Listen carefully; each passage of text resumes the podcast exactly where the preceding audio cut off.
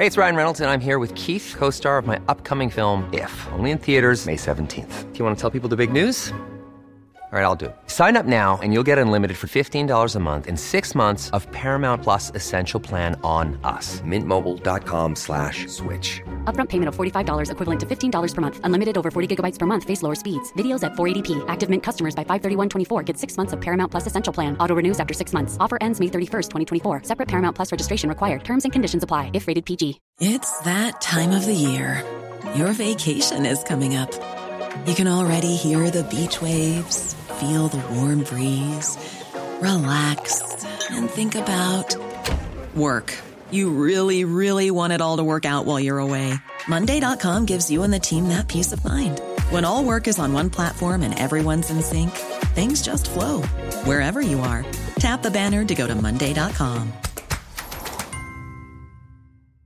Burrow's furniture is built for the way you live.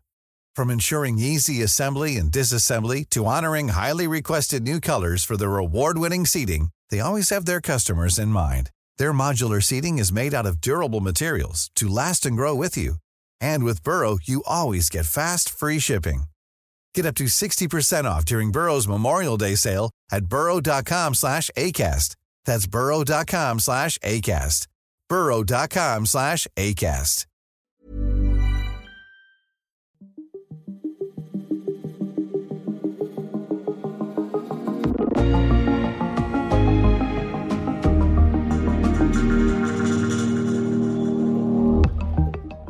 Med sin 11-årige datter i hånden flygter hun. De skifter bil syv gange, og de må tage turen til grænsen til fods, mens de navigerer ved hjælp af stjernerne. Marina Ovsjanikova, den russiske tv-journalist, der blev kendt i begyndelsen af krigen, fordi hun viftede med budskabet Stop krigen midt i en nyhedsudsendelse, dukkede for nylig op i Paris og fortalte sin historie. Dato i dag er fortællingen om, hvordan styret i Kreml forsøger at kvæle den frie presse. Jeg hedder Thomas Bug Andersen.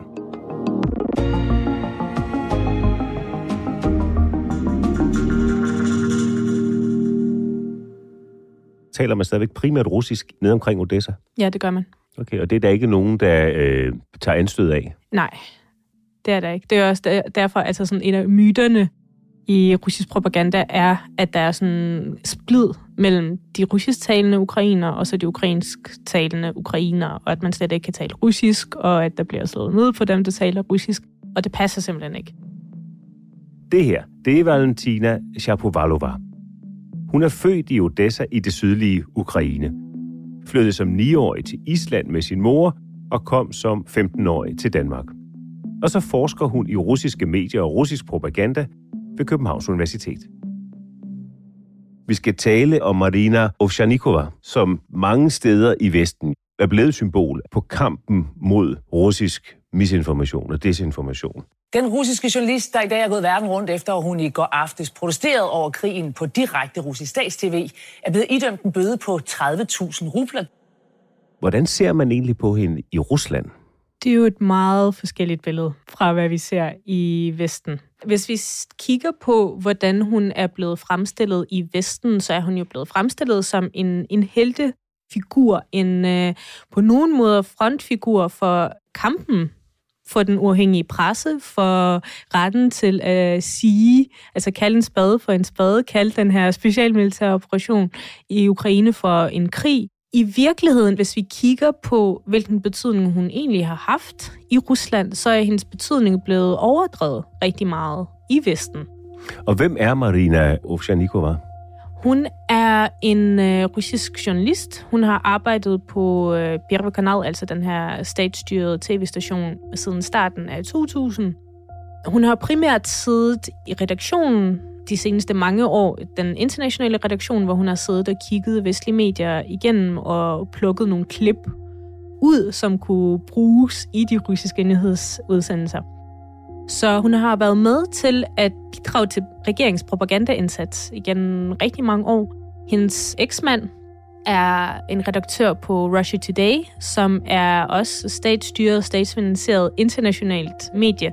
Så de var ligesom i igen mange år det her sådan propaganda-par i, i Rusland. Men det ændrer sig den 14. marts sidste år. Her laver Marina Ovsjanikova en protestaktion på direkte tv. Den går hele verden rundt og vender op og ned på hendes tilværelse. Vi skruer tiden tilbage til den 14. marts øh, 2022. Øh, krigen i Ukraine har været i gang i omkring øh, lidt over tre uger Der er allerede sket rigtig, rigtig meget i Rusland i forhold til øh, censuren, i forhold til øh, begrænsning af kritik af regeringen. TV-stationen Первый Kanal, som er en af de største i Rusland, en øh, statsstyret tv-station. Vi er, øh, sidder og ser aftennyheder. Det er TV-avisen, som bliver set af millioner af russere. Verdens sidder og læser nyhederne op, og så kommer Marina ind, eller løber ind med det her kæmpe skilt.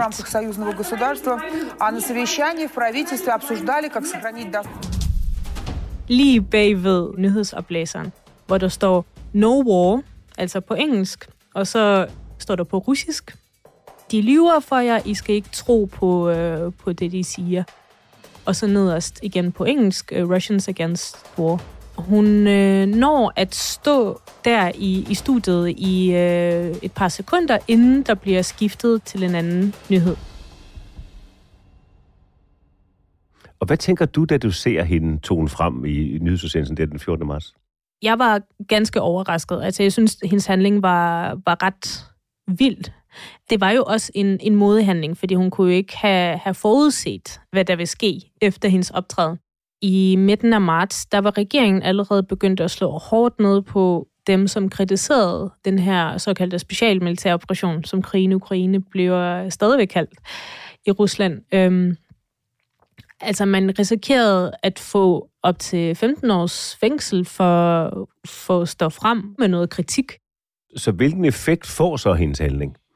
det er jo utrolig svært at måle, ligesom effekten af propaganda er utrolig svært at måle, og noget, som forskere basker med rundt omkring i hele verden. Vi ved, at der var flere journalister på både Birvekanal og Antava, som også er russisk styret tv-station, som faktisk sagde op efter hendes optræden.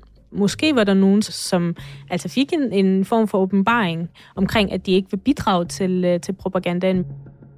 Udover det, så er effekterne af hendes handling øhm, igen meget svært at måle, men efter min vurdering, så er de meget, meget små. Fordi hvem var den egentlige målgruppe? Det er svært at se. Hvilken straf får hun som konsekvens af den aktion på russisk kanal 1?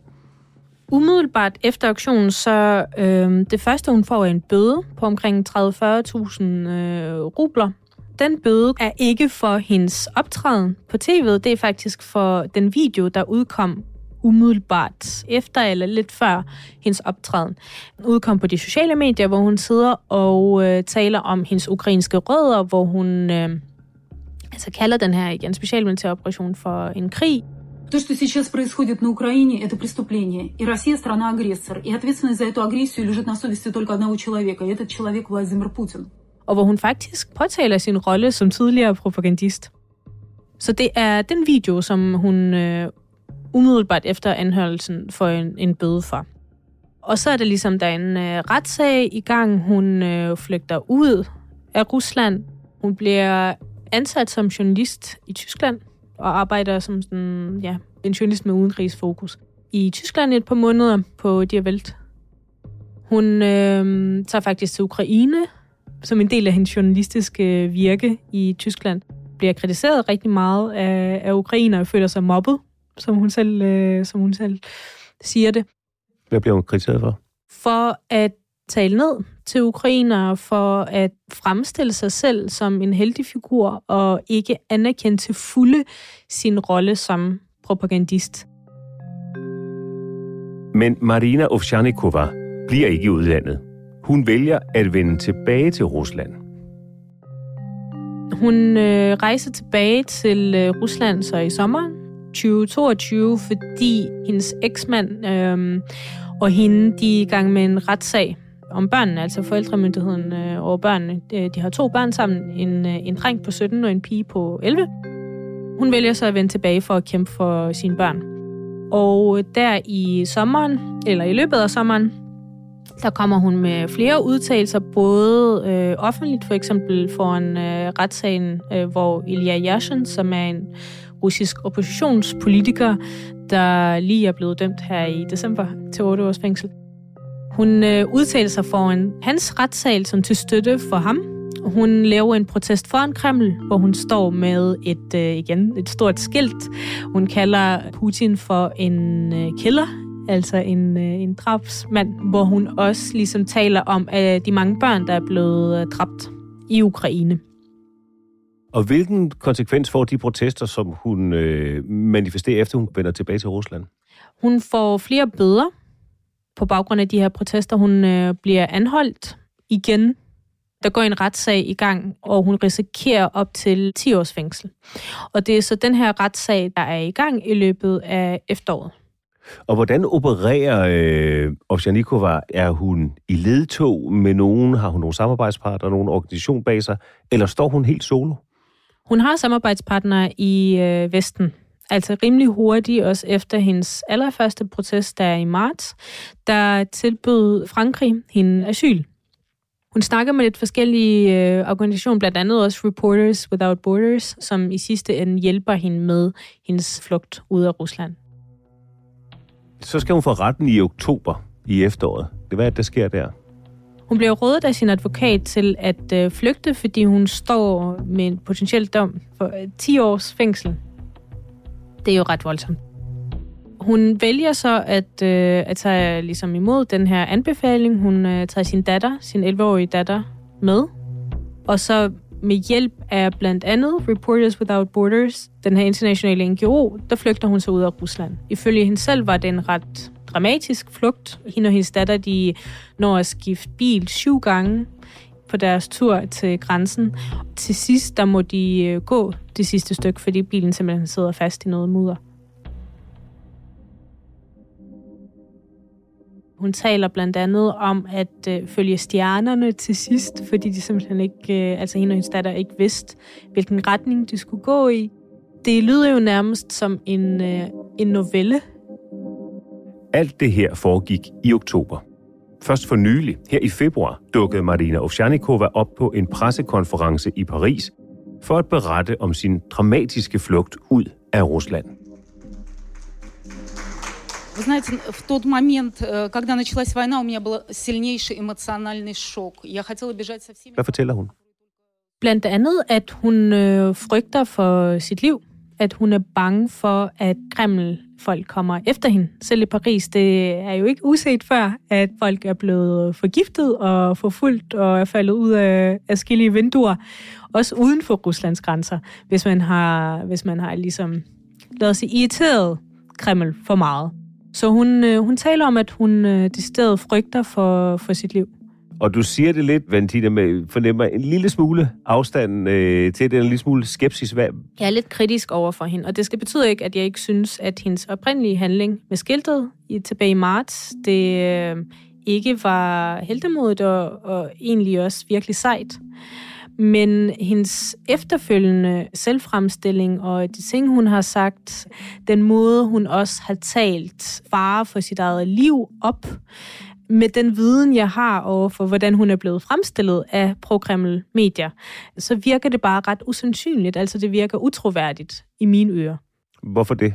Jamen, hun er lidt blevet glemt siden i marts. Det er svært at finde nogle artikler på i hvert fald det landstækkende medier, eller nogle udtalelser i nyhederne om hende. Der er så mange andre uafhængige journalister, der lige nu befinder sig uden for Rusland, og som er meget farligere for Kreml, hvis vi kigger på den informationsmæssige front, end hun er. Så når Ovsjanikova taler om, at hun frygter for sit liv, overdriver hun så i din vurdering? I min vurdering, ja. Det er jo selvfølgelig ikke til at sige, hvordan hun egentlig har det, og hvordan øh, hun mm, ligesom forstår den her situation, og det kan jo sagtens være, at hun helt oprigtigt frygter for sit liv. Men set med faglige øjne og med den viden, jeg har omkring øh, de uafhængige journalister, som øh, befinder sig uden for Ruslands grænser, de uafhængige journalister, som stadigvæk befinder sig i Rusland, og det bidrag, de yder, så er, er der så mange flere mennesker, der er mere interessante for Kreml at forfølge, end hun er. Hvem er det, du tænker på? Jamen, blandt andet et meget øh, frisk eksempel. Øh, Maria Ponomarionka, som øh, er en russisk journalist, har lige fået en dom på seks år i en arbejdslejr her for et par dage siden. Russian journalist Maria Ponomarenko has been jailed for six years for posting on social media about a deadly attack by Russian warplanes on a theater in Ukraine. Hun øh, fik den her dom på baggrund af et opslag, hun lavede på det sociale medie Telegram tilbage i foråret, hvor hun øh, talte om angrebet på teateret i Mariupol, hvis du øh, husker det. Det er svært at glemme. Præcis, hvor de russiske styrker bombede et, øh, et teater. Først zoomer vi ind på situationen i den ukrainske havneby Mariupol. Senest er et teater med 1200 mennesker blevet bombet. Kvinder og børn havde ellers søgt ly netop der for bomberne i teatrets sikkerhedsrum. Et teater, hvor der gemte sig rigtig mange civile. Og et teater, hvor der stod Dieti, som betyder børn, på taget af. Så det var ligesom meget tydeligt markeret, at det var nogle civile, blandt andet også børn, der befandt sig i, i det her teater. Og hun lavede så et opslag i en øh, telegramgruppe, der hedder Censur hvilket betyder nej tak til censur, omkring det her dramateater, hvor hun skrev, det var de russiske styrker, der, der bombede civile i Ukraine. Og så blev hun anholdt i april, og nu har hun så fået sin, øh, sin dom på seks år i en arbejdslejr. Hele redaktioner for Novaya Gazeta, der er stadigvæk et par journalister fra Novaya Gazeta, som befinder sig i Rusland, men de fleste journalister er flygtet ud af Rusland. Hele redaktionen for Dost, hvilket er den uafhængige tv-kanal i Rusland, hele redaktionen er flygtet ud af Rusland, befinder sig lige nu i Amsterdam. Men når du så alligevel er skeptisk over for Ovsjanikova, hvorfor så egentlig det? For kan man ikke bare se hende som en del af den samme, hvad skal man sige, journalistiske diaspora, der nu har slået sig ned forskellige steder i Europa? Nej, det kan man ikke, fordi hun øh, ikke har den samme genslagskraft som øh, de her journalister, der har brugt overvis på at øh, opbygge, øh, opbygge et, øh, altså et billede af sig selv som troværdige øh, som troværdige medier. Hun har bare ikke den samme genslagskraft, hun har ikke den samme troværdighed hos folk, der er kritiske over for, for Kreml. Hvilke andre eksempler er der på, at russiske journalister er blevet straffet i Rusland? Ilya Yashin, en oppositionspolitiker, han blev dømt 8 års fængsel for at sprede fake news. Så sådan nogle folk som, som ham, som ikke er uddannede journalister, men som alligevel har brugt deres kræfter på at sprede informationer på sociale medier. Fordi det er jo det, han har gjort. Altså han havde lavet YouTube-videoer, og så havde han postet forskellige ting på de sociale medier, som så blev opfattet eller stemplet som, øh, som fake news af, af staten. Men det var vel præcis det samme, som øh, Ovsjanikova kiggede ind i, hvis hun ikke var flygtet og var taget til Frankrig. Potentielt, ja. 10 års fængsel. Det er nogenlunde det samme, hun var anklaget for. Ja, præcis. Med den hårde styring, der er af informationer, hvad er det så for et billede, der bliver tegnet, og som man som gennemsnitlig russisk borger bliver præsenteret for? Det øh, er et billede, hvor krigen i Ukraine stadigvæk hedder specialmilitær operation her næsten et år efter invasionen egentlig gik i gang. Det er et billede, hvor øh, den her specialmilitære operation bliver fremstillet som en hellig krig, en krig mellem øh, Rusland og Vesten. I løbet af, af det sidste år, så blev der virkelig øh, pumpet op øh, for fortællinger om, at det her er en krig mellem Rusland og Vesten. At den her krig var uundgåelig, at det er Vesten, der ligesom har presset Rusland til at gå ind i Ukraine. Køber russerne den udlægning? Det er jo rigtig svært at vide, og nu behandler vi russere som en homogen, homogen gruppe. Det er de jo ikke. Altså, der er meget stor forskel på de folk, som sidder i øh, St. Petersborg og, øh, og Moskva, som er middelklassen, og så de mennesker, som sidder i, du ved, mm, forskellige små sibiriske byer. Men øh, når det så er sagt, så øh, gør det, at folk opfatter den her specialmilitære operation som en øh, noget, som kommer til at vare i forholdsvis lang tid. Og det er også et af formålene fra Kremls side af at få folk til at forstå, at det her bliver ikke overstået hurtigt. Det bliver ikke overstået på tre dage, som man troede der i, øh, i starten, altså i, i slutningen af februar sidste år. Hvad er det så, man egentlig diskuterer i den russiske offentlighed? Altså, hvor bredt er det spektrum inden for hvilket man kan diskutere? Så længe man ikke kritiserer Putin, så kan man sige rigtig, rigtig mange ting. Og øh, der er jo flere klip i løbet af de sidste år, der er gået viralt i Vesten, hvor der er en eller anden ekspert, der står i et debatprogram og faktisk altså åben er kritisk over for den her specialmilitære operation.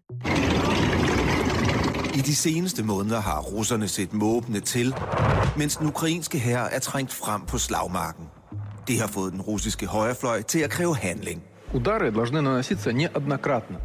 Og øh, de stemmer er der. Altså, der er også flere grupper på Telegram, som egentlig er pro-krig, de vil bare have endnu mere krig. Altså, de er kritiske over for, hvor langsomt det går i Ukraine. De, øh, de vil have større, de vil have mobilisering, de vil have altså flere tropper, øh, mere våben, altså bare igen begynde at smide atomvåben osv. Så, så, videre. så øh, der er opstået flere øh, flere kritiske røster, men ikke kritiske, som i kritisk over for, for Putin, men kritiske over for, at, øh, at det går for langsomt med den her specialmilitære operation. Og så sker der noget, som man måske ikke lige havde forventet. Der popper nemlig små uafhængige medier op. Der er flere lokale medier, flere lokale uafhængige medier, som er åbnet i løbet af de sidste år, hvilket er ret tankevækkende, fordi man har jo ligesom gjort rigtig meget fra Kremls side til at lukke munden på de store landsdækkende uafhængige medier. Men øh, de små lokale medier, som faktisk også kritiserer den her specialmilitære operation, de taler om øh, mobilisering og hvor problematisk mobilisering er. De interviewer familier, som bliver påvirket af, at øh, både du ved, deres sønner og deres mænd bliver hentet i krig. Det skal siges, at flere af de her medier er også blevet blokeret af staten, men øh, de eksisterer stadigvæk. Altså, de laver stadigvæk nyheder. De udsender nyheder både online og på forskellige sociale medieplatforme, blandt andet øh, Telegram. Så der er en helt underskov af lokale, Helt regeringskritiske, lokale- myndighedskritiske, Præcis. regimekritiske medier, Ja. som, som informerer russere, der er åben for den slags. Netop. Langt de fleste journalister, som arbejder for de her medier, arbejder anonymt, så deres navne fremgår ikke på de historier, de, øh, de skriver for ligesom at beskytte sig selv. Men de fortsætter stadigvæk arbejdet. Tak for den øh, øjenåbner og nuancering, både af Ovsjanikovas øh, situation og den russiske offentlighed, Valentina Shapovalova. Selv tak. Det er Emil Laversen, der har tilrettelagt den her episode af Dato. Lyddesignet, det står Leo Peter Larsen for, redaktør Astrid Louise Jensen. Jeg hedder Thomas Bug Andersen. Op og genhør.